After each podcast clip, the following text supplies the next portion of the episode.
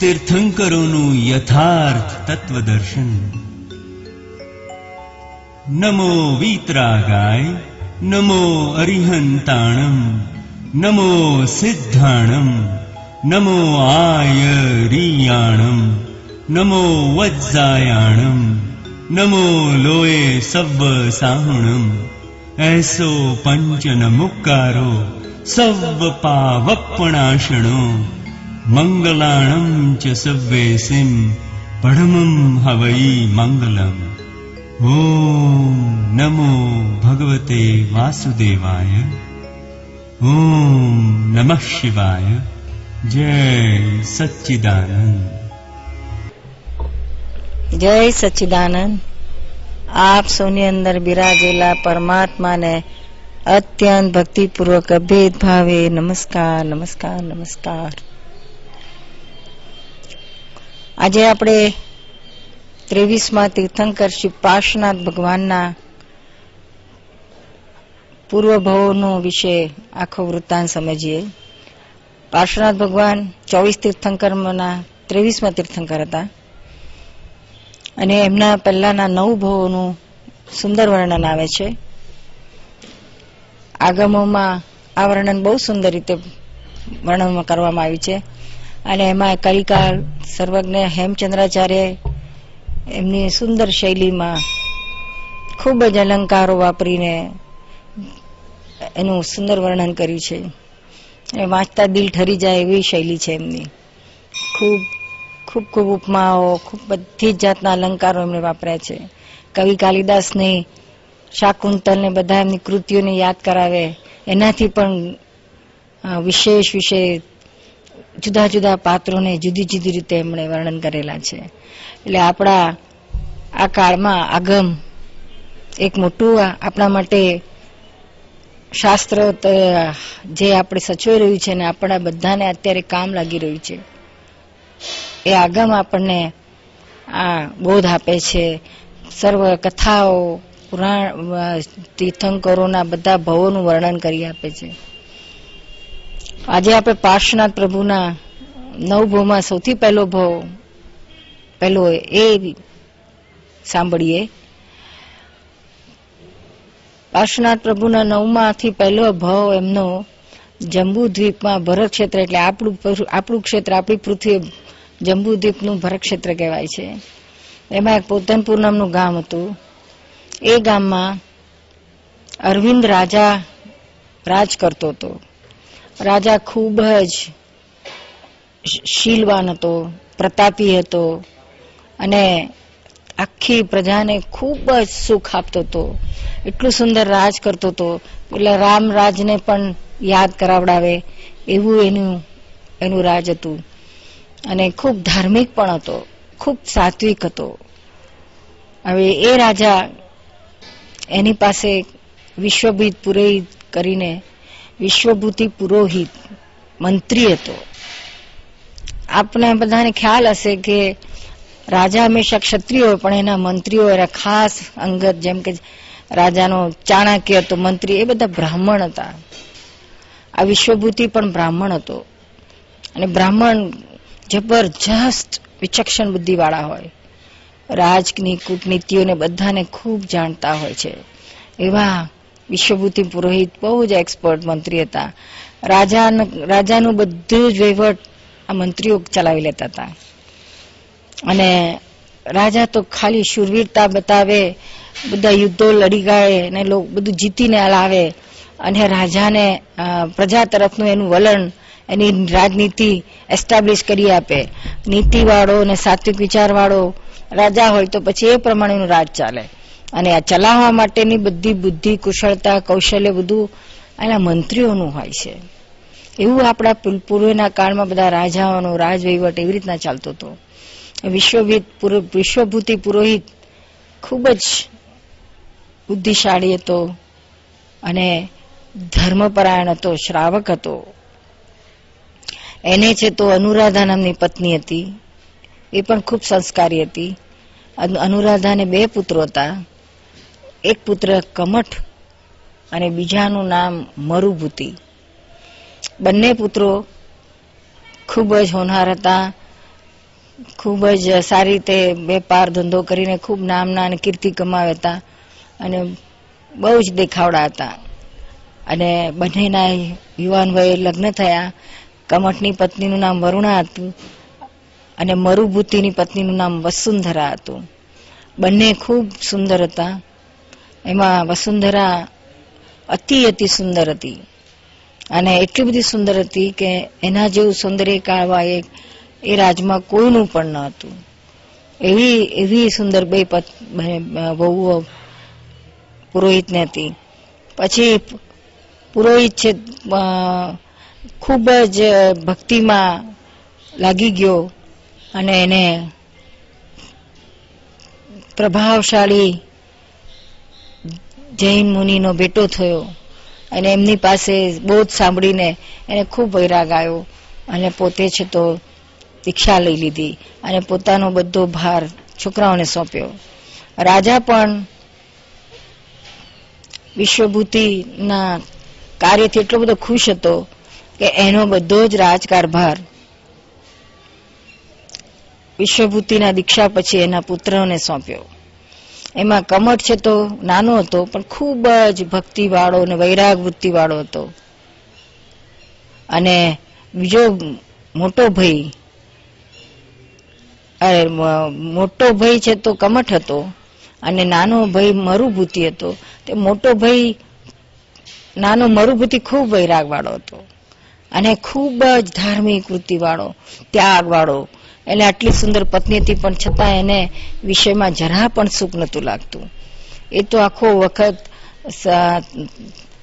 ધર્મ ધ્યાનમાં, પછી પૌષશાળામાં મુનિઓના સમાગમમાં પોતાનો બધો જ સમય એમાં જ ગાળતો હતો. ભાગ્યે જ ઘેર આવતો. બહુ ઓછો સમય મહેલોમાં રહેતો. અને જ્યારે એનો મોટો ભાઈ કે જેને મંત્રી બનાવવામાં આવ્યો હતો, એ ખૂબ જ વિલાસી ખૂબ જ ભોગવૃત્તિ વાળો વિષય હતો. અને એ એને મંત્રી પદ સંભાળ્યું હતું રાજ બધું એ ચલાવતો હતો. કમઠને એટલો બધો વિષય હતો કે એને ખૂબ જ આરા નાચ, ગાન જુદી જુદી સ્ત્રીઓના સમાગમ એને જોઈતા હતા. અને એમાં એ ખૂબ ડૂબેલો હતો. એમાં એક વખત એને એને પોતાના નાના ભાઈની પત્ની વસુંધરા માટે ભાવ બગડ્યો. એનું રૂપ જોઈને એને ખૂબ જ લાલસા વૃત્તિ ઉત્પન્ન થઈ. એટલે એના મનમાં રાત દાડો એ ચાલતો હતો, કેમ કરીને આ સ્ત્રીને હું ભોગવું? જ્યારે એનો મરુભૂતિ કે જેનો પતિ હતો, એને જરાય પણ વિષય વાસના નહોતી. હવે આટલી રૂપાળી સ્ત્રી હતી અને આટલું બધું એને એને એટલું બધું અંદર મનમાં દુઃખ થતું હતું કે મારા પતિને માટે હું કામની નથી, મારું જીવન નિરર્થક ગયું. મને કોઈ સુખ, વૈભવ, સંસારનું કશું જ પ્રાપ્ત ના થયું. એમ કરીને પોતે અંદર કોસવાતી હતી. પણ છતાં એના પાસે કોઈ ઉપાય નહોતો. એવામાં એક વખત કમઠે એકાંત જોઈને આ સ્ત્રીને ભરમાવી, ફોસલાવી અને એને એને એના ઈચ્છા વિરુદ્ધ એને એને બળજબરીથી એની સાથે બધા વિષય સુખો માણવાનું શરૂઆત કરી. પછી તો આ પણ સ્લીપ થઈ ગઈ. અને બંને, બંનેનો આ દુરાચાર ચાલુ રહ્યો. આ બાજુ મરુભૂમિને આ વાતની બિલકુલ ખબર નથી. એ તો પોષણ શાળામાં ત્યાં જ ભક્તિમાં અને ધર્મ ધ્યાનમાં ગળાડૂબ હતો. અને સંસારના કોઈ પણ સુખમાં એને જરા પણ રુચિ ન હતી. એવા વખતે વરુણા કે જે કમઠની પત્ની હતી, એને બિચારીને બહુ દુઃખ થતું હતું કે પોતાનો પતિ આવું છે, પોતાના નાના પોતાના દી દેરાણી સાથે આવો વિચાર કરે છે. એને બહુ જ ખરાબ લાગતું હતું. એટલે એણે આ વાત ના સહન થવાથી મરુભૂતિને જઈને કરી. પણ મરુભૂતિ આ વાત માનવા તૈયાર જ નહોતો. એટલો બધો સાત્વિક હતો અને પોઝિટિવ હતો કે એને આ વાત માન્યામાં જ નથી આવતી. પછી રોજ રોજ રોજ પેલી જેને કહેવા લાગી, ત્યાર પછી એક વખત કોઈને કહેવાથી તો ના માનું. પણ હું જાતે જરાક તપાસ કરું, પછી વાત. આપણા આપણા લોકો થોડો કાચા કાન કાચા કાનનું એટલે શું કે કોઈ કશું કહે તો તરત આપણે એ પ્રમાણે માની લઈએ.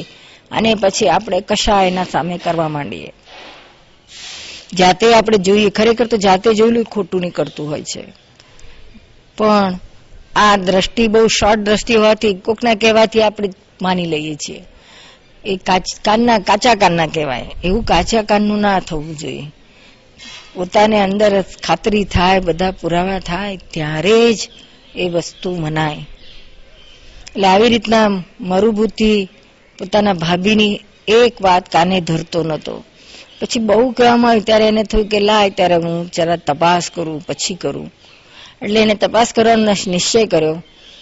એક દિવસ પોતાના મોટા ભાઈને કે છે કે આજે તો હું જરા બહારગામ જઉં છું અને બે દિવસ પછી આવીશ. એમ કરીને જતો રહે છે. પછી વેશ કરીને કોઈ બંજારો કે કાપડીઓ કે વેશ કરીને આશરો માગવા આવે છે. મોટા ભાઈ પાસે મને આજની રાત તમારા ત્યાં આશરો આપો. એમ કરીને વેશ કરીને એના અતિથિ ગૃહમાં બાજુમાં કમ્પાઉન્ડમાં હોય છે, ત્યાં આઉટ હાઉસ આપણે લોકો કહે છે એવું, ત્યાં આગળ એ મુકામ કરે છે. અને રાત્રે આ બધું જ પોતાની પત્ની અને મોટા ભાઈનો બધો વ્યભિચાર નરી આંખે જુએ છે. અને એને ખૂબ જ સંતાપ થાય છે, વજ્રઘાત થાય છે. ઘર આવું હોય મારો ભાઈ આવામાં પડેલો છે, આવું ફસાયો છે. એને પોતાના મોટા ભાઈ માટે ખૂબ રાગ હતો. અને આ જોઈને એને એને જબરજસ્ત વૈરાગ આવે છે, ખૂબ સંતાપ થાય છે. એનાથી સહન થઈને, સહન થઈ શકતું નથી શું કરું, શું ના કરું, એવું મેં ઉકળાટ થાય છે. અને છૂટે કાંઈ સૂચતું નથી, એટલે જઈને અરવિંદ રાજાને ફરિયાદ કરે છે. ફરિયાદ કરીને કે છે, આ બધો જ કે મારા પોતાના મોટા ભાઈ અને પોતાની પત્નીનો આ વ્યભિચારનો બધો અહેવાલ કે છે. એની ભાભી પણ એમાં સહમત સહકાર આપે છે. આ વાત સાંભળીને રાજા તો ખૂબ જ સાત્વિક હતો.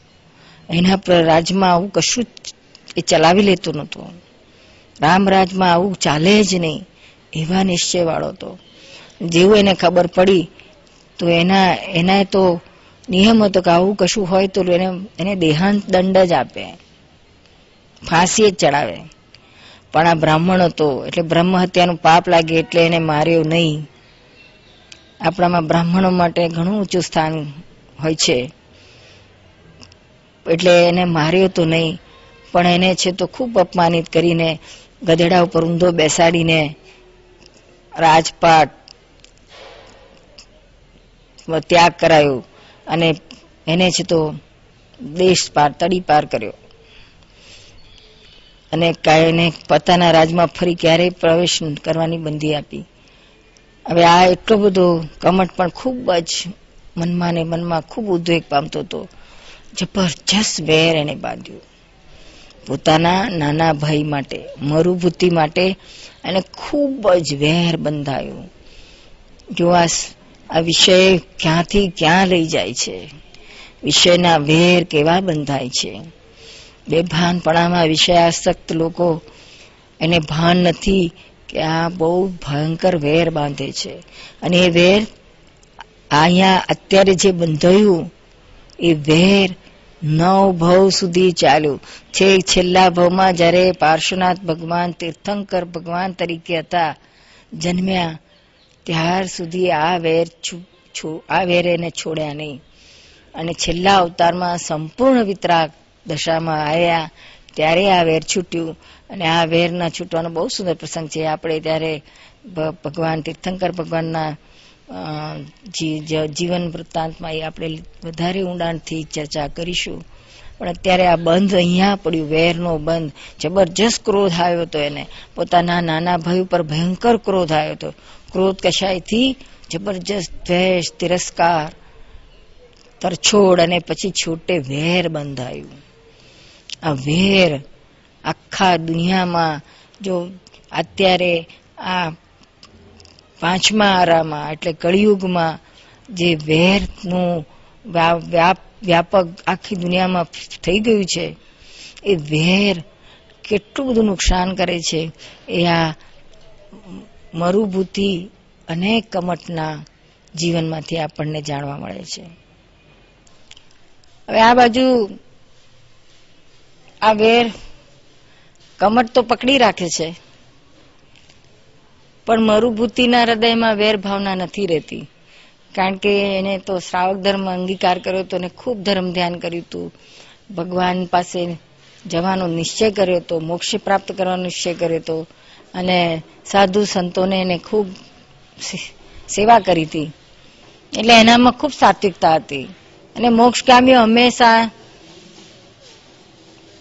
કોમળ હૃદયના હોય.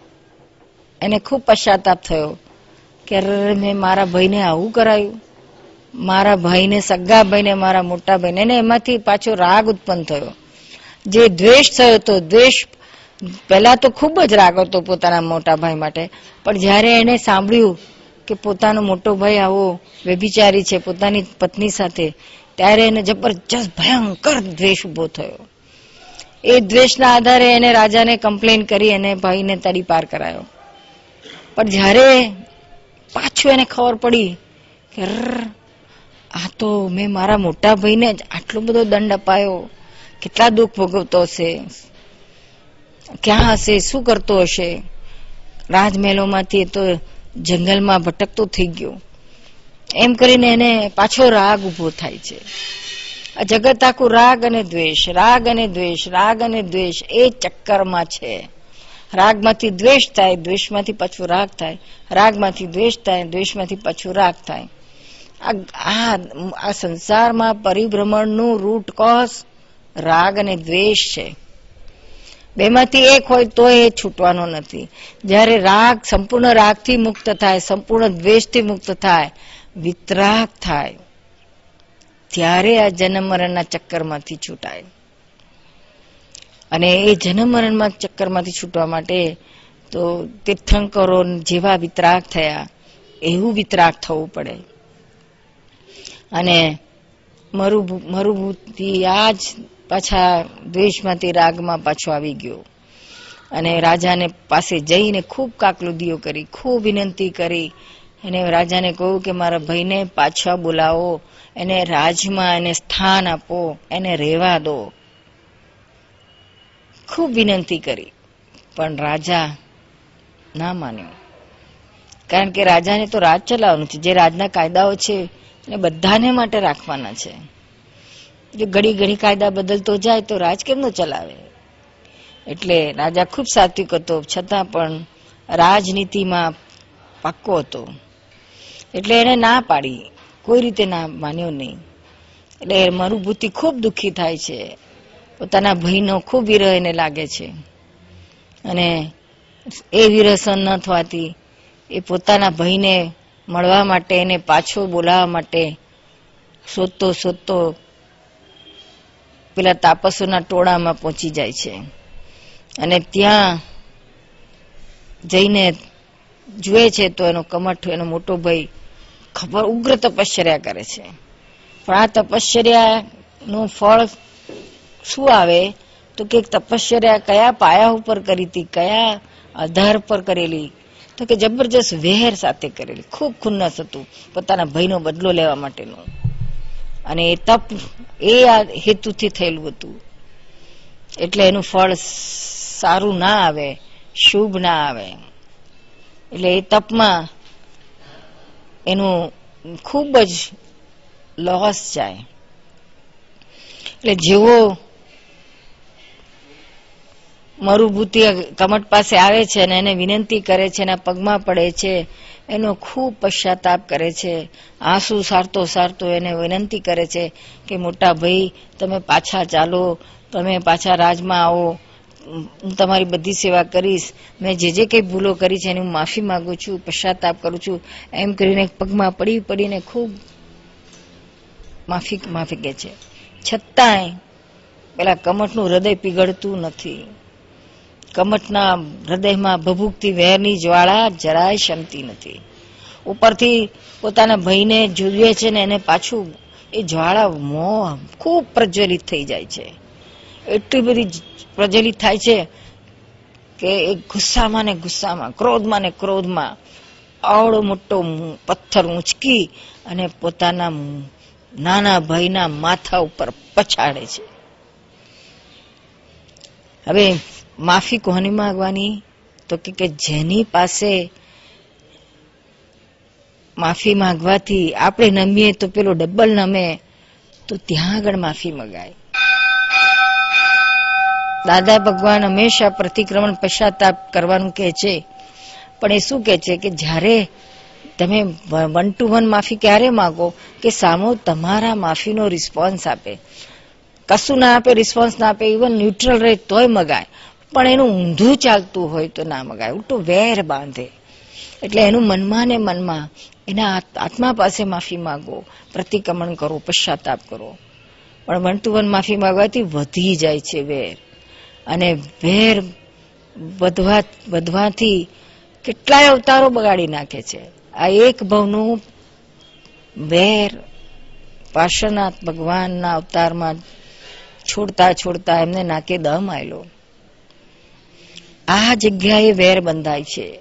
આ જ ભવમાં શરૂઆત અહીંથી થાય છે કે વેરની શરૂઆત પાર્શ્વનાથ ભગવાનના જીવનમાં કમઠ સાથેની શરૂઆત મરુભૂતિ અને કમઠના બે સગા ભાઈઓના નવમા ભાવમાંથી જ થાય, શરૂ થાય છે.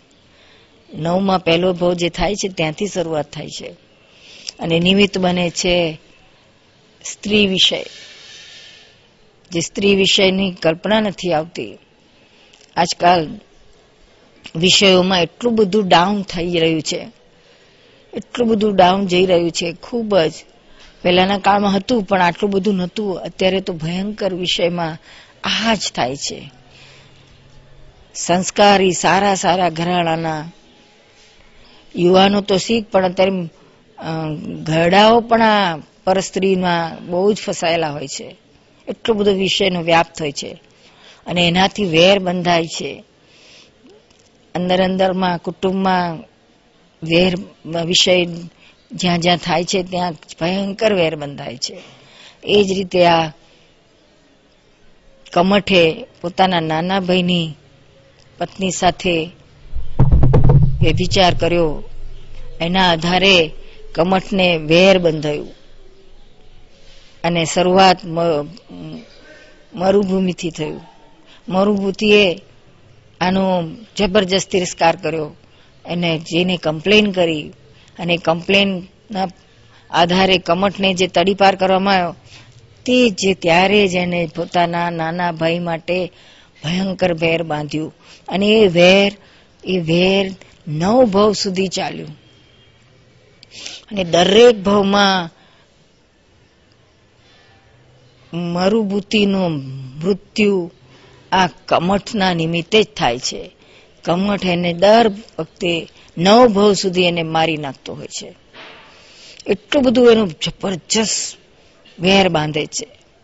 અને વેર ક્રોધથી જબરજસ્ત ક્રોધ આવે છે પોતાના ભય માટે. એટલે કશાય ક્રોધ કશાય એક્સ્ટ્રીમિટીમાં જાય છે, ત્યારે ભયંકર વેરમાં લઈ જાય છે, બાંધે છે. ક્રોધ કશાય ક્રોધ, માન, માયા, લોભ આ ચાર મુખ્ય કશાય છે જે આપણા આત્માને અનંત અવતારથી બાંધીને ફરી રહ્યા છે. આપણે ભટક ભટક કરાવે છે આપણા આત્માને. એ ક્રોધ કશાય જ્યારે ભયંકર સ્વરૂપ લે છે, ત્યારે ભયંકર વેર બંધાય છે. અને કેટલાય અવતારો સુધી એમાં વિષયમાંથી જે બંધાય છે, એ ખૂબ જ ભયંકર બંધાય છે. અને એ તો આપણા આપણા ઇતિહાસોમાં આ ખૂબ જ વાર્તાઓ આવે છે કે કેવી રીતના વિષયોમાં એક વિષય અંદર અંદર વિષયોમાં વ્યભિચાર થવાથી કેટલાય અવતારોના રાજઘરાણાઓમાં, સારા સારા ઘરાણો ઘરાણાઓમાં પેઢીઓને પેઢીઓ સુધીના વેર ચાલે છે. એટલે વેર કોઈ રીતે ના બંધાય, એની ખૂબ જાગૃતિ રાખો. અને જ્યાં બહુ જ રાગ, દ્વેષ, અભાવ, તિરસ્કાર હશે અને જ્યાં વિષયનું ક્યાં પણ વાત આવતી હશે, તો સમજી લો કે આમાંથી, વિષયમાંથી છૂટો. તો આ બધાનો એન્ડ આવશે, નહીં તો નહીં આવે.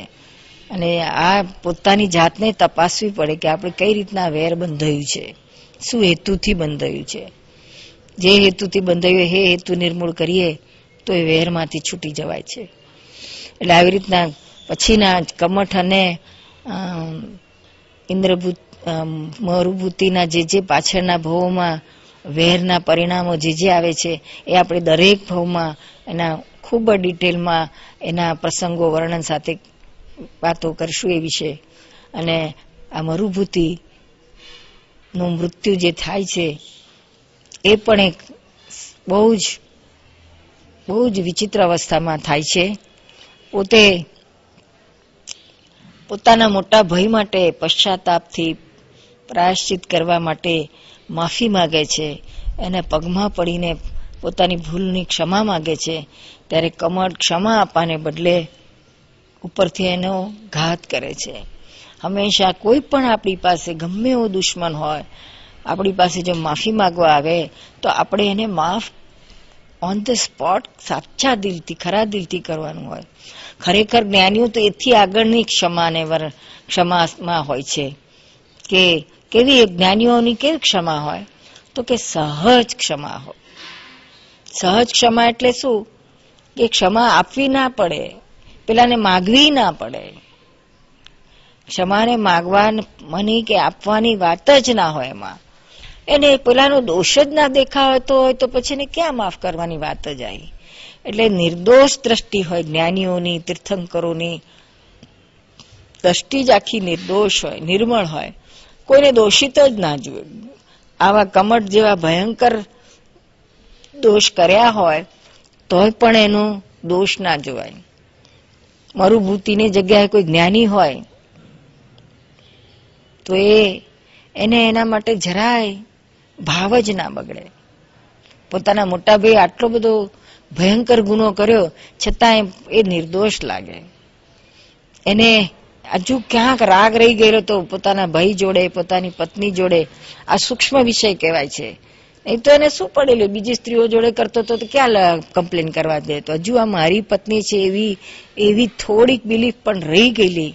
એના આધારે એને આ ભયંકર સંતાપ થાય છે. ભોગવટો આવે છે ને રાજાને કમ્પ્લેન કરે છે. આટલું બધું એટલે સંપૂર્ણ એને વૈરાગ નથી આવેલો હતો. એ જ્ઞાન એની પાસે નહોતું. એટલે એ અટવાઈ જાય છે. પાછો આ રાગ દ્વેષમાં ગૂંચાઈ જાય છે. એટલે જ્યાં સુધી દ્રષ્ટિ સંકિત ના થાય, આત્મદ્રષ્ટિ ના થાય, આ જગતની સાર ને અસાર, આ આ બે વસ્તુનો ભેદ એને ના ખુલે, ત્યાં સુધી આ ગમે એટલું તપ કરો, ગમે એટલું ધર્મ ધ્યાન કરો, ગમે એટલું ત્યાગ કરો તો એ આમાં આમાં જ અટવાયા કરશે. એટલે મરુભૂતિની દ્રષ્ટિ સવડી નહોતી, સમ્યક નહોતી થઈ. એટલા માટે આ પોતાની પત્ની માટે એને સૂક્ષ્મ રાગ, સૂક્ષ્મ વિષય રહી ગયેલો હતો. એની બિલીફ આમાં હજુ તો આ મારી પત્ની છે, આ મારો મોટો ભાઈ છે. મોટા ભાઈ માટે રાગ હતો, તેનું રિએક્શન દ્વેષમાં આવ્યું. પત્ની મારી છે, એની સાથે કોઈ બીજો વિષય ભોગવે છે, એટલે એ મારી પત્ની પણ, મારા પણ પત્નીમાં રહ્યું. આ સૂક્ષ્મ વિષય કહેવાય છે. પોતાનું પઝેસિવનેસ પઝેસિવનેસ એટલે મુક્ત ના થાય. પછી જો મુક્ત થઈ ગયો હોય તો એને કાંઈ અસર ના થાય. કારણ કે અસર થઈ માટે હજુ એને ભલે બાહ્યથી એનો વિષય છૂટ્યો તો, પણ સૂક્ષ્મ વિષય એનો છૂટેલો નહોતો. અને સૂક્ષ્મ વિષય જ્યારે છૂટે ત્યારે ચૌદ ગુંઠાણામાંથી નવમું ગુંઠાણું ચડાય છે, પસાર થાય છે. નવમું ગુંઠાણું એ જ્યાં વિષયની ગ્રંથિ આખી છેદાય છે. સૂક્ષ્મમાં સૂક્ષ્મ વિષયનું પરમાણુ પણ જ્યાં રહેતું નથી, ત્યારે નવમું ગુણસ્થાનક ઓળંગાય છે અને દસમામાં પ્રવેશે છે. દસમા પછીનો આખો બધા અગિયાર, બાર, તેર ને ચૌદ બધા ગુણસ્થાનકો વિષય રહિતના છે. એટલે નવમું ગુંઠાનું જ્યાં સુધી ના ઓળંગાય ત્યાં સુધી વિષયની સેફ સાઈડ નથી. ત્યાં સુધી સૂક્ષ્મ વિષય તો પડેલો જ હશે. બાહ્ય વિષય બંધ હોય, છતાં પણ સૂક્ષ્મમાં રહેલો હોય છે. અને ત્યાં સુધી પહોંચવાની જરૂર છે. ત્યારે જ આખા મોક્ષ માર્ગની બધી સપક શ્રેણીઓ ચડાય છે. પાર્શ્વનાથ ભગવાનના તીર્થો આપણને ઠેર ઠેર જોવા મળશે.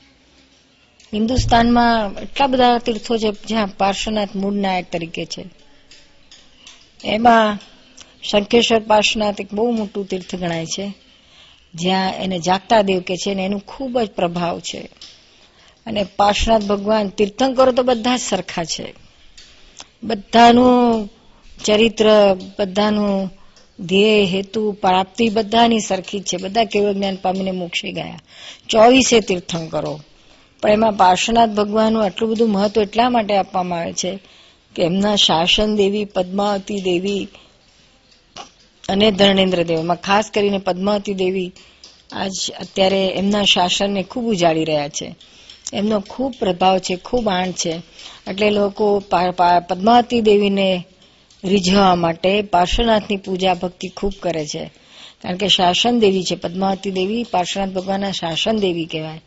શાસન દેવીનો હેતુ શું? તો કે કે શેના માટે આ બધું કરતા હોય દોડધામ? તો કે કે શાસન, જે તીર્થંકરના શાસન દેવી હોય એ શ્રી તીર્થંકરનું શાસન ખૂબ દીપે, ખૂબ લોકો એ તીર્થંકર ભગવાનને નમે, ભક્તિ કરે, પૂજા અર્ચના કરે, એનો જય જયકાર કરે એના માટે શાસનની પ્રભાવના ખૂબ થાય. એના માટે જ આ શાસન દેવ દેવીઓ આ રાત દિવસ જજુમતા હોય છે.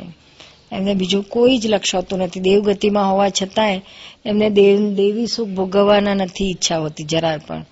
પણ એમને તો રાત દિવસ એક જ ઈચ્છા હોય કે કેમ કરીને ભગવાન જેમ પદ્માવતી દેવને રાત દિવસ એક જ પ્રાર્થના ભાવ- ભાવના હોય અને એક જ ભજના હોય કે કેમ કરીને પાર્શ્વનાથ ભગવાનને લોકો વધારે પામે, વધારે ભજે અને મોક્ષ માર્ગ તરફ આગળ વધે.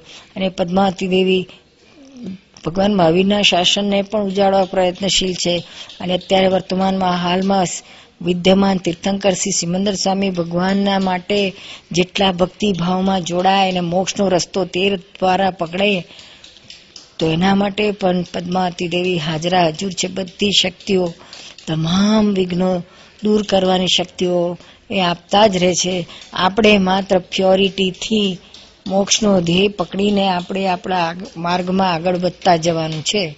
ત્યાં બધા દેવદેવીઓ સામે ચાલીને હાજર થાય છે અને આપણા વિઘ્નો દૂર કરવાની આપણને શક્તિઓ આપે છે. એટલે આ પાર્શ્વનાથ ભગવાનની સુંદર વાત છે અને આપણે જેમ કે એમના મરુભૂતિ દેવ, મરુભૂતિ મંત્રીનો એમનો ભાવ આપણે જોયો અને આખું પોતાના જ મોટાભાઈ કમઠના હાથે પૂર્વભૂમાં બંધાયેલા વેરને કારણે એ મૃત્યુ પામે છે અને મૃત્યુ સમયે ખૂબ આર્ત ધ્યાન કરતા કરતા મરણ પામવાથી એમની ગતિ અવગતિ થાય છે.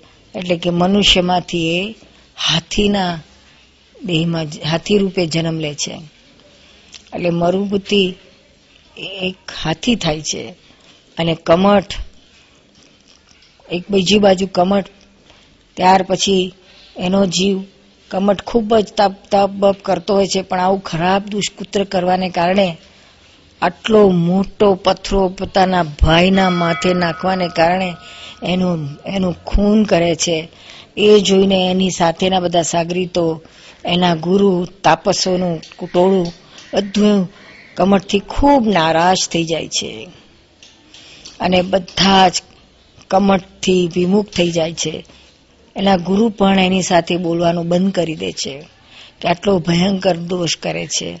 એટલે એનું બધું માન બાન બધું જતું રહે છે. એને કોઈ સ્થાન રહ્યું નહીં. એટલે એને ખૂબ જ અંદર ભોગવટો આવે છે. ખૂબ વિટમણાઓમાંથી એ પસાર થતો હોય છે. અને એમ કરતાં કરતાં આ પોતાના પાપોનું પ્રાયશ્ચિત કરવાને બદલે પોતાના વેરને વધારે વધારે દ્રઢીભૂત કરતો કરતો કમટ છે તો અંતે મૃત્યુને પામે છે. અને મૃત્યુ પામીને એનો એનો જન્મ પણ તિર્યંશમાં થાય છે. પણ ખૂબ ઝેરી નાગના રૂપમાં એનો જન્મ થાય છે. હવે આ બાજુ અરવિંદ રાજા છે તો બહુ સુંદર રીતે રાજપાટ ચલાવતો હોય છે. જે મરુભૂતિ મંત્રીનો રાજા હોય છે. એ અરવિંદ રાજા ખૂબ રાજ રામરાજની જેમ રાજ ચલાવતો હોય છે. એના લોકોને સુખ આપતો હોય છે. અને બીજી બાજુ પોતે પણ ખૂબ ભોગ વિલાસ ભોગવતો હોય છે એની બધી રાણીઓ સાથે. અને બંને ચાલતું હોય છે. એવામાં એક વખત રાજા છે તો અગાસીમાં બેસીને બધી રાણીઓ સાથે આનંદ પ્રમોદ કરતો હોય છે. એટલામાં એકાએક અચાનક આકાશમાં બધા વાદળો છવાઈ જાય છે. કાળો કાળો વ્યાપી જાય છે. અને વાદળાના સુંદર બધા જાત જાતના રૂપ રંગ ને સુંદર એની આકૃતિઓ જોઈને રાજા ખૂબ આનંદને પામે છે. અને એમાંથી પોતે એન્જોય થાય એન્જોયમેન્ટ લે છે. પછી થોડી વારમાં એકાએક ખૂબ મોટો પવનનો વેગ આવે છે. અને પવન વેગથી આવતો પવન બધા વાદળોને ઘસડીને લઈ જાય છે. અને પાછું આકાશ એવું હતું, એવું સ્વચ્છ થઈ જાય છે. એક જ સેકન્ડમાં બહુ વેગથી પવન આવીને બધા દળો ખેંચી જાય છે. રાજા જોઈને એકદમ આશ્ચર્યમાં ગરકાવ થઈ જાય છે. અને વિચારમાં પડે છે કે ઓહો હો આ વાદળા કેવા છે? પવન આવે તો એને ઉડાડી મૂકે એવું છે. એવું જ આપણું જીવન પણ આવું જ ક્ષણભંગુર છે. આપણે આપણા જીવનને માનીએ છીએ કે ઓહો હો આપણું જીવન, આપણે કાયમના આવા જ રહેવાના છે આપણે તો આવું જ જીવન મળશે. સુખના દિવસો આવે તો આપણે એમ જ લાગ્યા કરે કે આપણે આવા જ કાયમ માટે આવા જ સુખી રહેવાના છે. અને એમાં ને એમાં આપણે મસ્ત રહીએ. એમાં ને એમાં આપણે તન્મયાકાર રહીએ. અને પછી ત્યાં આગળ મોટો જાગૃતિ ઉપર, અવેરનેસ ઉપર પડદો પડી જાય છે. અને એ પડદાને કારણે આગળ પાછળનું કંઈ જ સૂઝતું નથી. એટલે આ આ રાજાને પણ એવું જ હતું. પણ જેવું એણે આ સીન જોયું, વાદળાને પવન એક સેકન્ડમાં ઉડાડી મૂકે છે. ત્યારે એને પોતાના જાત ઉપર વૈરાગ આવે છે. પોતાની જાત ઉપર એને વિચાર આવે છે. ઓહો, આ મારું શરીર, આ મારું જીવન પણ આ વાદળાની જેવું ક્ષણભંગુર જ છે ને? આ ક્યાં કાયમનું છે? આ પણ એક દિવસ આવો જ મૃત્યુનો વેગથી ધસારો થશે અને એનો એનો અંત આવશે. એટલે આ બધા જ વસ્તુને એમણે ટેમ્પરરી જાણી, જોઈ અને એની આગળ બધી જ વસ્તુ ટેમ્પરરી જોતા જોતા એને લાગ્યું કે આની પાછળ કોઈક બીજું એક પરમનન્ટ વસ્તુ છે કે જે આપણે પોતે છીએ. એ આપણે જાણવાનું છે. એને આપણે શોધવાનું છે. એ એ પરમનન્ટ વસ્તુ જે આપણી કાયમની છે તે શું છે, કોણ છે, કેવું છે, એ બધાની તપાસ કરવાની છે. અને એના માટે મારું જીવન હોવું જોઈએ.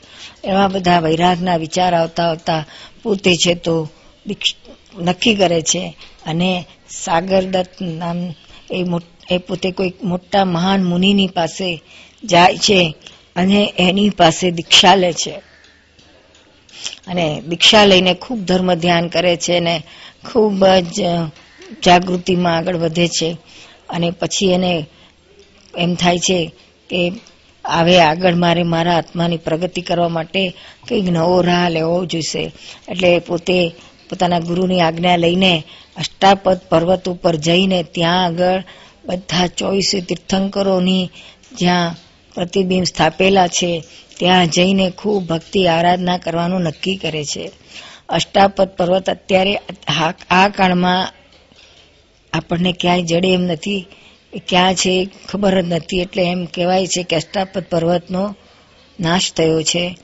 પણ એ અષ્ટાપદ પર્વત પૂર્વેથી જ હતો અને એ પર્વત ઉપર ઋષભદેવ ભગવાનના પુત્ર ભરત ચક્રવર્તીએ એ એ પર્વત ઉપર આખો તીર્થની સ્થાપના કરી અને ચોવીસે તીર્થંકરોના ત્યાં આગળ ભગવાન મૂર્તિ સ્વરૂપે પ્રતિમાઓ બધાની સ્થાપી અને ખૂબ સુંદર સુંદર દેરાસરો રચ્યા અને જેના દર્શનથી માણસની આખી પરિણતિઓ બદલાઈ જાય અને ખૂબ જ પ્રગતિ માટે એને બળ મળે એવું સુંદર વાતાવરણ અષ્ટાપદ પર્વતનું હતું. એટલે અરવિંદ રાજાએ નક્કી કર્યું કે હવે મારું જીવન બાકીનું ત્યાં આગળ હું છે તો ગાળીશ અને આ બધી રત્નમય પ્રતિમાઓનું હું છે તો પૂજા કરીશ, સેવા કરીશ અને ભક્તિ આરાધના કરીશ અને મારું જીવન ધન્ય બનાવીશ અને આગળ પ્રગતિ કરીશ. એમ કરીને પોતે એક સાકરદત્ત સાર્થની સાથે લઈને મોટો કાફલો એની સાથે, એના ઘણા બધા લોકો એની સાથે, શ્રાવકો બધા એની સાથે જવા તૈયાર થાય છે. તો મોટો કાફલો લઈને અને સા- સાગરદત્ત સાર્થવાહનને એ ચતુર્માં, તૈયાર કરે છે અને સાથે લઈ જાય છે. હવે રસ્તામાં સાગરદત્ત અમને ખૂબ બધા ઘણા બધા પ્રશ્નો પૂછતો હોય છે. મુનિ મહારાજને. હવે તો અરવિંદ મુનિ થયા. પેલા રાજા હતા, હવે અરવિંદ મુનિ થયા. અરવિંદ મુનિને બધા ઘણા બધા પ્રશ્નો પૂછે છે કે આ તીર્થોનું મહત્વ શું છે? શા માટે જોવું જોઈએ? આ એ બધા તીર્થોનું મહત્વ અરવિંદ મુનિ સમજાવે છે કે આપણે સંસારમાં ને સંસારમાં રહીએ એટલે આપણે બધી ઝંઝાળોથી બંધાયેલા જ રહીએ છીએ. આપણને સમય જ નથી રહેતો. આપણી જવાબદારીઓમાં આપણે એટલા બધા ગૂંચાયેલા રહીએ છીએ કે એથી આગળ આપણને ધર્મ ધ્યાન માટે કે સત્સમાગમ માટે, કોઈ જ્ઞાનીઓને શોધવા માટે આપણી પાસે અવકાશ નથી. આપણને ઘેર બેઠા જ્ઞાની કે બધાને મળે એવું છે નહીં. એટલે આપણે સામે ચાલીને આ બધું પુરુષાર્થ કરવો પડે ને ત્યાં એટલા માટે આ તીર્થોનું મહત્વ છે. બધા સારા સારા લોકો, સાત્વિક લોકો બધા તીર્થોમાં આવે, કોઈ ઋષિ મુનિઓ આવે, જ્ઞાનીઓ પણ ક્યાંક મળી જાય. એ હેતુથી પોતાના ઘર બાર પહેલાના વખતમાં તો બધું મૂકીને જ નીકળી જાય, પાછા આવવાના નથી, એવી રીતના જ બાય કરીને જાય. કારણ કે અત્યારે તો એટલું બધું પ્લેનમાં ને ટ્રેનમાં ને બધા જ ગાડીઓમાં ને બધા જ વાહનો છે, એટલે માણસ ટૂંક સમયમાં બધા તીર્થો, આખી દુનિયાના તીર્થો કરીને પાછો આવી શકે છે. જ્યારે પહેલાં તો કંઈ હતું નહીં, એટલે કાં તો બળદ ગાડી, ઘોડા ગાડી, એટલામાં કે કાં ચાલતા. જેવી જેની જરૂરિયાત ને સગવડ, એ પ્રમાણે બધા તીર્થો કરતા, તીર્થોમાં જતા હતા. અને મેં તો મોટા મોટો હેતુ કે તીર્થમાં ક્યાં કો જ્ઞાની મળી જાય કે જે આત્માનો પ્રાપ્ત કરીને બેઠેલા હોય અને આપણને એમની પાસે એમના શરણમાં જવાથી આપણને પણ એવું કંઈક પ્રાપ્ત થઈ જાય. એનું મહત્વ છે. અને તીર્થો કરતા કરતા કરતા આપણી બધી વિરાધનાઓ કરેલી, તીર્થોની વિરાધના કરેલી, આ દેવની, તે દેવની, આમની, આ ખાચા, પેલા ખોટા, મારા સંપ્રદાયના સાચા, પેલા સંપ્રદાયના ખોટા જૈનો કે કે અમારા ભગવાન અમારા દેરાસર ખરા, વૈષ્ણવ કે અમારા મંદિરો ખરા, શિવ કે અમારા શિવાલયો ખરા, બીજા ખોટા, આવી બધી જાત જાતની વિરાધનાઓ આપણે પૂર્વભોમાં કરીને આવેલા હોઈએ. તે આ ભોમાં આપણે બધા જ જે પછી યાત્રાએ નીકળ્યા હોય તો રસ્તામાં જે પણ આવે, એ બધાને તત્વ સ્વરૂપે નમસ્કાર કરી અને વ્યવહારથી બધાને નમસ્કાર કરી અને તત્વ સ્વરૂપે નિશ્ચયથી બધાને આત્મભાવે નમસ્કાર કરી અને આગલી પાછલી પૂર્વ ભવની, આ ભવની તમામ વ્યાધનાઓ, ધર્મ અને ધર્મના ગુરુઓ પ્રત્યે અથવા તો ધર્મદેવો પ્રત્યે આપણે જે વિરાધનાઓ કરી, એ વિરાધનાઓને ધોવી નાખવા માટે બધા તીર્થોનો આપણે દર્શન કરીએ અને અંદરથી આ બધા પશ્ચાતાપ પ્રતિક્રમણ કરીને પૂર્વે કરેલી વિરાધનાઓમાંથી છૂટી જઈએ. એના માટે આ તીર્થોનું ખૂબ મહત્વ છે. એટલે આ બધું મહત્વ અરવિંદ રાજાએ પેલા સાગરદત્ત સાર્થવાહનને સમજાયું અને એના ઉપદેશથી સાર્થવાહનમાં હૃદય પરિવર્તન થયું અને એને આખી દ્રષ્ટિ બની. એ શ્રાવક ધર્મ અંગીકાર કર્યો અને એણે છે તો સમ્યક દ્રષ્ટિને પ્રાપ્ત પ્રાપ્ત કર્યું. એ સાગર સાગરદત્ત ખૂબ જ ભક્તિભાવથી આખા સંઘની સેવા કરતો હતો. એવામાં એક, હવે આ બાજુ છે તો મરુભૂતિ છે તો હાથી થયેલો હોય છે. અને જે માર્ગમાંથી આ અરવિંદ રાજા પોતાનો સંઘ લઈને અષ્ટાપદ પર્વતની યાત્રાએ નીકળ્યા હોય છે, અને એ માર્ગમાં એક એક રાતે આ સાગર સાતવા અને બધો બધાનો પડાવ નાખ્યો. એ જંગલમાં આખું મંગલ કરી નાખ્યું આખું વાતાવરણ તીરથ જેવું થઈ ગયું. પણ યોગાનુયોગે એ જ જંગલમાં પેલો મરુભૂતિ હાથી સ્વરૂપે જે ત્યાં અવતાર લઈને ફરતો તો, ઘૂમતો તો, એ ખૂબ છદમસ્ત અવસ્થા. એ મસ્તીમાં છદમસ્ત ના પણ મસ્ત, અલમસ્ત અવસ્થામાં ત્યાં ફરતો હતો અને ખૂબ જ લોકોને રંજાડતો હતો અને બધાને મારી નાખતો, પગ નીચે કચડી નાખતો હતો ઝાડોના ઝાડો તોડી નાખતો હતો હવે અનર્થકારી કોઈને મારી નાખવું ઇવન ઝાડનું પાંદડું પણ જરૂર વગર તોડવું, એટલે પાપ બંધાવે છે. આપણને ખબર નથી હોતી, પણ પેલાને તો હાથીને તો કઈ ખબર નથી, પૂર્વભોનું બધું બધું એનું આવરણ આવી ગયેલું, આટલું બધું એને ધર્મ ધ્યાન કરેલું, પણ જાનવરમાં ગયો એટલે બધું પાછું આવરણ આવી ગયું. અને ભૂલી ગયો પોતાની સાધનાને. અહીંયા બેફામ રીતે વર્તો હતો હવે યોગાનુયોગ જે કમઠની પત્ની હતી, વરુણા, એને એને છે તો એ જ ભાવમાં એણે પોતાના પતિની કમ્પ્લેન કરી, આ મરુભૂતિ પાસે, અને મરુભૂતિને રાજા પાસે કમ્પ્લેન કરવા ઉશ્કેર્યો, અને એને પોતાના વરને આવી રીતના નીચો પડાયો. હવે એ બધું પરિણામ એનું ભયંકર એને આવ્યું. એટલે એને શું થયું? પોતાના પતિથી વિમુખ થઈ અને એને છે તો મરુભૂતિ પ્રત્યે રાગ ઉત્પન્ન થયો. અને એ રાગના હિસાબે એ પણ હાથીણી થઈ અને આ મરુભૂતિ હાથીની પાછળ પાછળ એની પત્નીની જેમ ફરવા લાગી. હવે કેવું છે આ વિષયમાં? કેવું કેવું હોય છે? જુઓ ને એમાં ઘણી વિષયનું બધી પ્રક્રિયાઓ, સૂક્ષ્મ પ્રક્રિયાઓ કેવી હોય છે કે એક બાજુ પોતાના પતિથી વરુણાને દ્વેષ થયો. એટલે એને એનાથી છૂટી પડી. એને એને બદનામી કરાવીને એને તડીપાર કરાયો. અને જેને એને એમાં હેલ્પ કરી, એના દિયરે મરુભૂતિ. કે જે પવિત્રમાં પવિત્ર હતો, વિષયનું એની પાસે પરમાણુ નહોતું તે વખતે. સ્થૂળ, સૂક્ષ્મ તો બધું રહેલું હતું. એને એને છે તો એને એને હેલ્પ કરી, મદદ કરી, એટલે એના પ્રત્યે એને રાગ ઉત્પન્ન થયો. હંમેશા વિષયમાં સ્ત્રીઓ આ રીતે જ પછડાતી હોય છે. પુરુષ એને ક્યાંય પણ હેલ્પ કરે, આશ્વાસન આપે, એને છે તો એના આગળ પોતાના દુઃખના રોદણા રડે, પોતે દુઃખી થયેલો, એને દેખાડે અને એની સ્ત્રી પાસેથી આ આશ્વાસન લેવાનું નાટક કરે. અને સ્ત્રી પછી એમાં સ્લીપ થઈ જાય છે. આમાં તો વરુણાએ જ સ્લીપ થઈને પેલાના જોડે ભાવ બગાડ્યા. અને નેક્સ્ટ ભાવમાં એ હાથીની થઈ અને આ હાથી થયો અને બંને એ રીતે વિષય ભોગવતા હતા.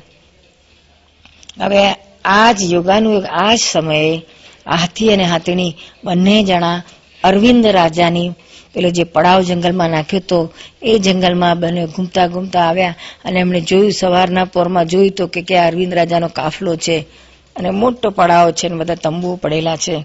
એ જોઈને હાથીને અંદર મસ્તી કરવાનું સૂજે છે અને દોડતો દોડતો આવે છે ને કેટલાને કચડી નાખે છે ને બધા તંબુ બંબુ ઉડાડી દે છે, બધું વેર વિખેર કરી નાખે છે એના સૂંઢથી બધું પવનથી ને આ તે નાખીને બધાને હેરાન હેરાન કરી નાખે છે.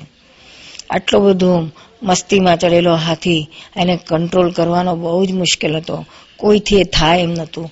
અને એ બાજુ ખૂણામાં એક જગ્યાએ કોર્નરમાં અરવિંદ રાજ મુનિ, હવે તો મુનિ કહેવાય, રાજા તો છોડી દીધું. મુનિ થઈ ગયા. અરવિંદ મુનિ પોતે ધ્યાનમાં બેઠા હતા અને ધ્યાનમાં પેલા હાથીને જો, ધ્યાનમાં ભંગ કરીને એમને હાથી દેખાયો. હાથીને જોતાની સાથે જ એમણે પોતાના અવધિ જ્ઞાનથી અને ત્યાં ત્યાં જ એમને જાતિ સ્મરણ જ્ઞાન પણ હતું. એ જ્ઞાનના આધારે એમણે છે તો જોયું તો કે આ હાથી ગયા ભવનો એમનો જ મંત્રી મરુભૂતિ હતો. અને ક્યાં એ આ જબરજસ્ત વૈરાગ વાળો એકદમ શાંત મુદ્રા વાળો મરુભૂતિ મંત્રી અને ક્યાં આ હાથી એકદમ તોફાને ચડેલો હાથી. લોકોને માર, કચડ માર, કચડ કરવામાં પાછળ પડેલું.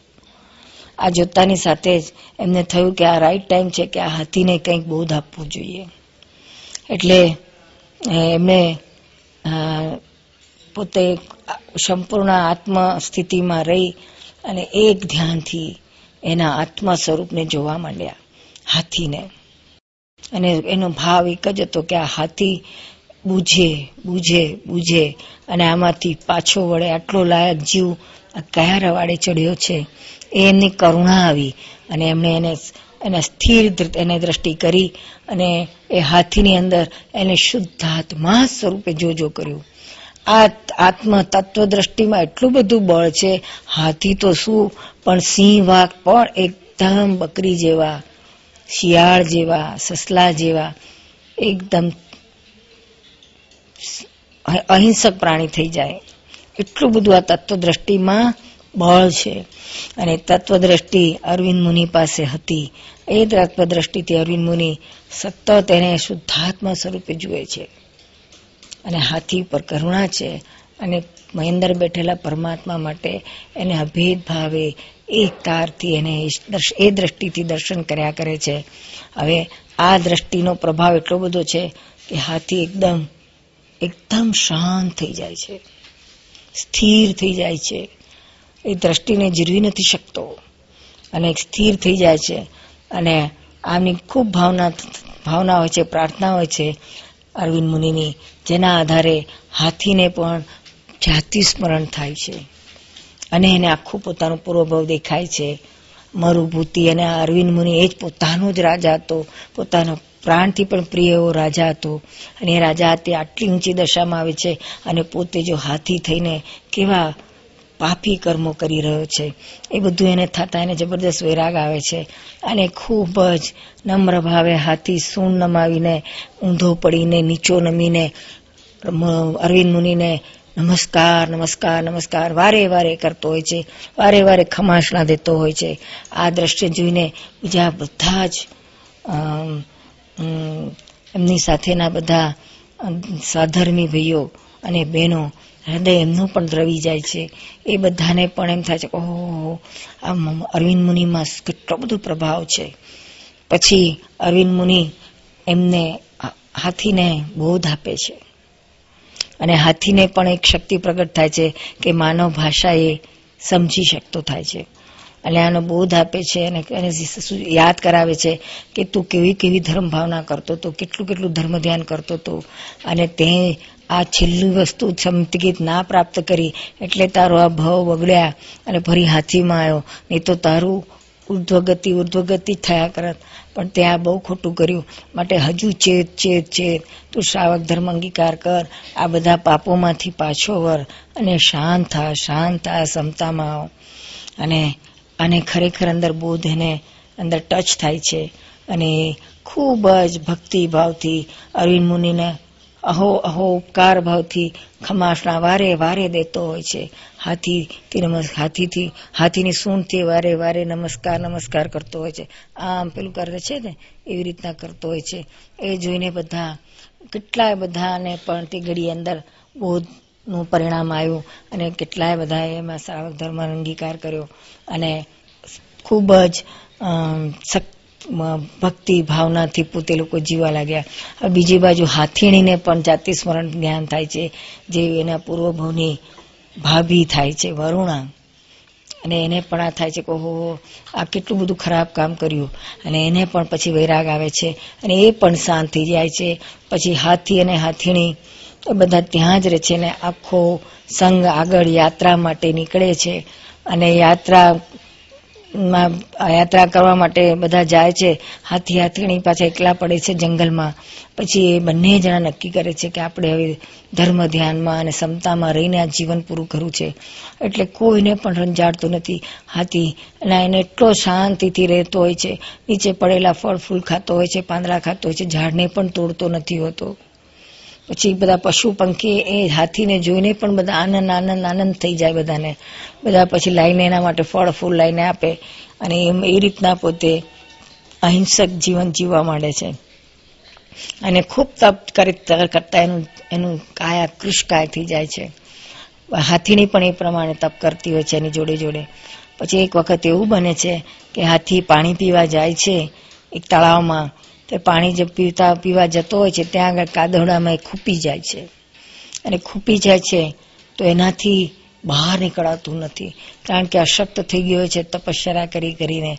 એટલે એને બહાર નીકળાતું નથી. અને ખૂબતો જાય છે, એ સમજી જાય છે કે હવે મારો અંતકાળ આવી ગયો છે. એટલે ખૂબ જ ભક્તિમાં, ધર્મ ધ્યાનમાં રહે છે, ક્ષમતામાં રહે છે. એક પણ કશાય ના થાય એની ખૂબ જાગૃતિમાં રહે છે. અને એ જાગૃતિમાં રહેતા રહેતા પોતાના દિવસો પસાર કરતો છે. એવામાં જે કમઠ, ઝેરી સાપનો અવતાર થાય છે, એ પણ આ જંગલમાં સાપ તરીકે રહે છે. અને ખૂબ લોકોને ખૂબ જનાવરોને બધાને કરડી કરડીને બધાને મારી નાખતો હોય છે.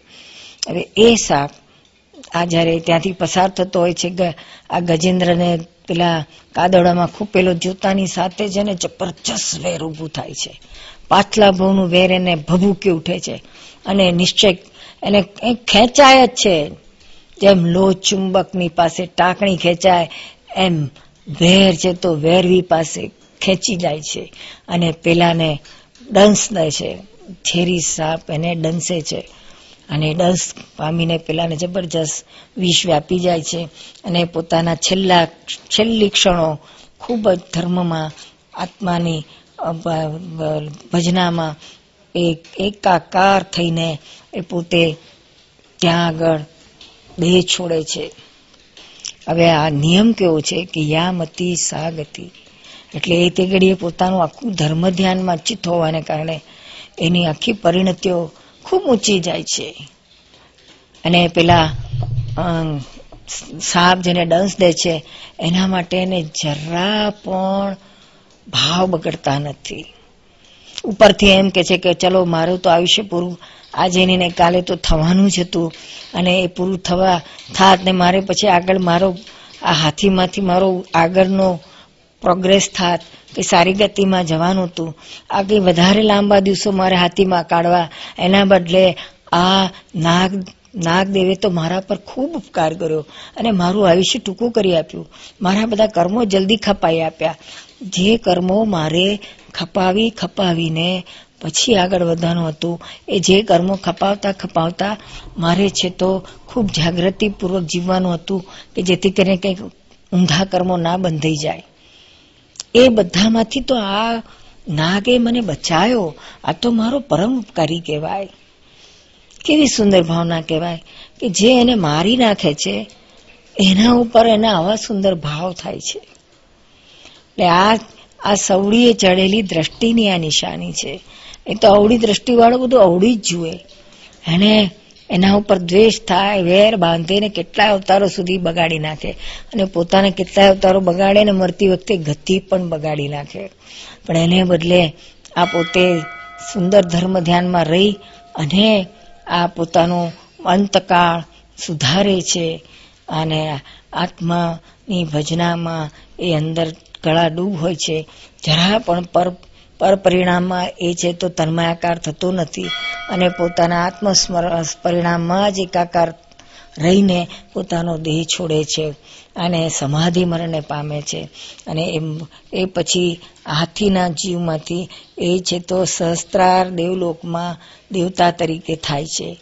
અને બીજી બાજુ વરુણા પણ જે હાથીની સ્વરૂપે હોય છે, તે પણ ખૂબ જ પોતાનું પાકીનું જીવન તપમાં અને ધર્મ ધ્યાનમાં પોતે વિતાવે છે અને એ પણ પછી અંતે દેહ છોડે છે અને દેવગતિમાં, દેવી તરીકે પોતે જન્મે છે. એટલે આ દેવ થાય છે. ના, હાથી પોતે દેવ થાય છે અને હાથીણી પણ દેવી થાય છે. અને પેલો નાગ બધાને જે કમટનો જીવ હોય છે, એ બધાને ત્રાસ આપતો આપતો આપતો આપતો, ખૂબ પાપ બાંધતો બાંધતો. એ છે તો કુકડ પાછું નગર, નરકમાં જાય છે. એ નરકમાં પોતાનો બંધ બાંધે છે. આનું પરિણામ એને ભોગવ્યા વગર ચાલતું જ છૂટકો જ નથી.